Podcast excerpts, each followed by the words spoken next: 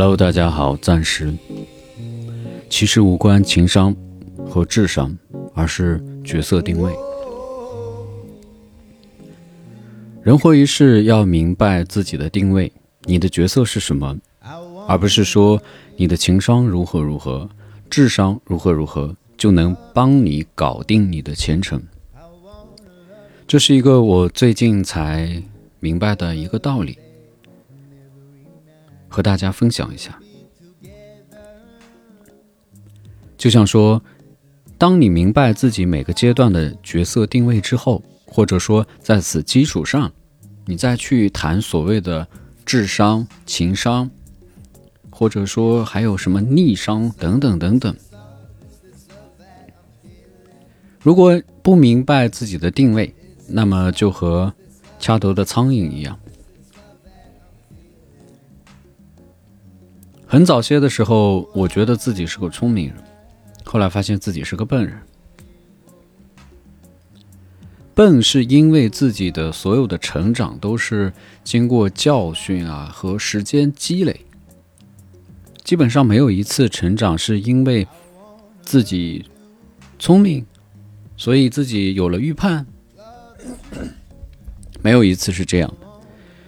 有可能也因为自己的预判而带来过成长，但是可能为数不多。我也是想不起来。当我接受自己是一个笨人的时候，这个时候就意识到，能清楚的定位自己的角色是一个多么重要的事情。比如你在公司，公司你是一个小职员。那么你就要认清自己公司小职员的身份。你在这个系统环境中，你的那个萝卜坑是干嘛的？第一，就是要做好自己的本职工作。本职工作之外的事情，你可以去探索，但是记住不要去染指。不染指是指一方面不为。不是自己的分内事情而去忧虑，另一方面是指你可以在工作中帮助别人的忙，但别把自己带入到超越自己职位的角色中，也不要让别人误以为你带入了他的角色。比如你在你爸妈面前是一个老实本分但很平庸的儿子，那么可以。但你千万不要拿一个出色的飞黄腾达的人人设来要求自己。俗话说：“孝字，论心不论事，论事万年无孝子。”对于父母，在自己的能力范围之内，尽心尽力即可。这个转折可能有点大，但其实比较好理解。所以你在工作的范围之内也是这样，不要越权，也不要越直。角色定位尤其会被应用在 HR 的管理中，它是这么定义的：在一定的系统环境下，包括时间在内，在一个组合中拥有相对的不可替代性的定位，就是角色定位。我倒是觉得把这个概念应用在自己的生活或者人身上也没什么毛病。不可替代性是角色定位的根本特征，角色能力、角色权利、角色责任的不可替代性。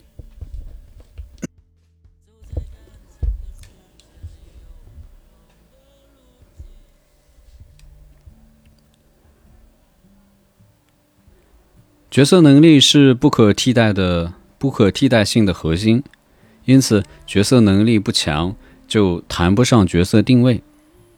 角色权利不是说角色对一切权利负责，也不是对某一人负责，只对角色事务和角色原则负责。出色的角色能力决定了你根据角色原则拥有的事务处理权利，角色权利。有权利就有责任。我们回过头来聊角色分工，角色分工是角色定位的前提。说了这么多，无非就是想说，如果你无法接受自己，那么你从这个角度看看自己，无论是在工作中还是在生活中，找一下你的角色定位，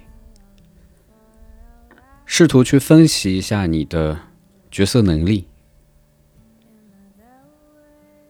然后去看你的角色原则、角色责任等等。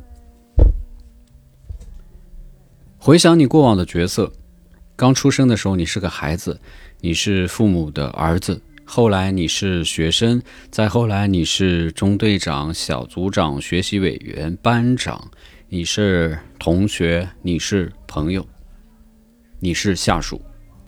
你想，当你做这些角色的时候，你是不是也为相对方做了很多事情？同时，你也有一些权利。你慢慢发现，这些好像基本上都是一些不值得一提的角色，或者我们每个人都在充当着这些角色。但这些角色都会抛出几个问题给你：你想要什么？你不想要什么？你能做什么？最终你又得到了什么？我有一个朋友，他跟我说一说过一句话。虽然是一句话，其实是一行字。他说：“愿你一生温暖、纯良。”我觉得作为朋友这个角色，他很称职。这句话既是对我的肯定，又是对我往后的期许。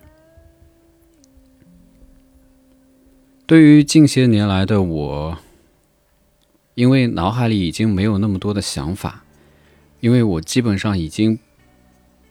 有点迷失，不知道如何定义自己了。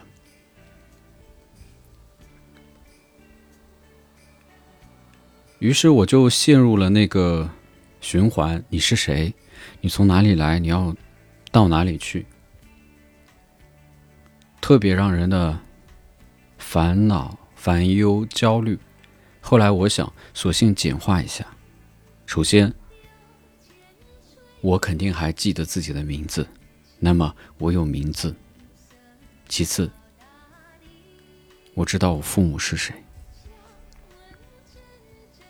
那么，应该解决了我从哪里来了，我也知道我是谁了。不要去深究这个事情，知道了这些就够了。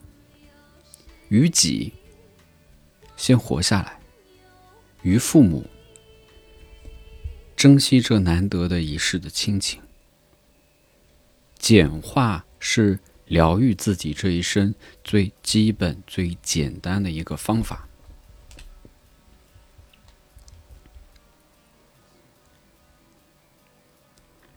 复杂往往是因为我们把世间所有的事情都想得太复杂了。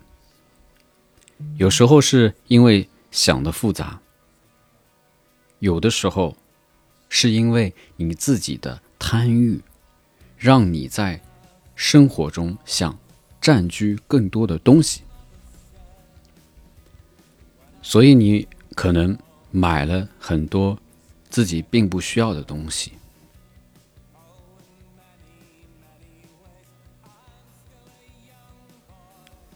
当你面对的是自己的真实需需求，而不是欲求的时候。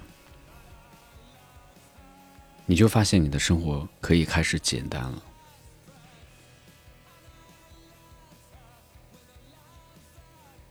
你不用再把这个世界所有的事情想那么复杂，从而也不用再给自己无上的思想负担。所以，回到根本的角色定位，你处于什么角色？你想要什么？你不想要什么？你能做到什么？如果你在你的角色能力范围之内，拿出了你应有的承担角色的责任的勇气，行使了你的角色权利，姑且作为一个普通人，我觉得无论是你还是我，应该都得到了我们应得的东西。至于这个世界最终会给你多少？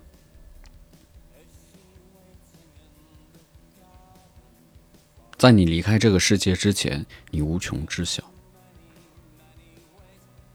知足，知不足。知足是知道满足，知不足是知道自己的不足。人是永远不可能填满自己的这个角色定位的。但是，我想送给你们一句话，就是这个朋友。写下的是一个美好的祝愿，祝你一生温暖、纯良。我在准备迎接我人生的新的角色，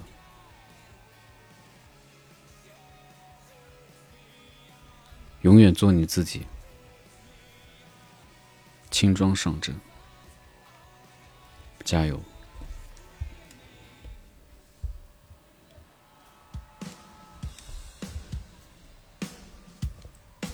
感谢大家收听这期节目，我们下期节目再见。